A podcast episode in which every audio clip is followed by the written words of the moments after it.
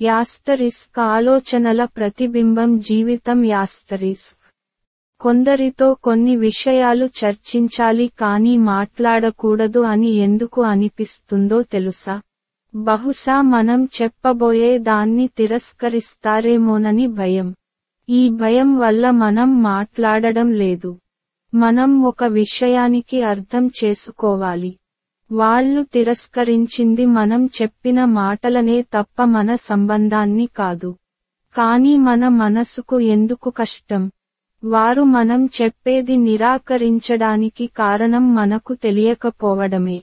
దీనికి పరిష్కారం వారితో మర్యాదగా మాట్లాడి కారణం ఏమిటో కనుక్కుంటే దీనికి ఓ వెలుగు పుడుతుంది. కాబట్టి ఎవరైనా అసాధ్యం అని తిరస్కరిస్తే అంతే మనము దానిని వ్యక్తిగతంగా తీసుకోవలసిన అవసరం లేదు.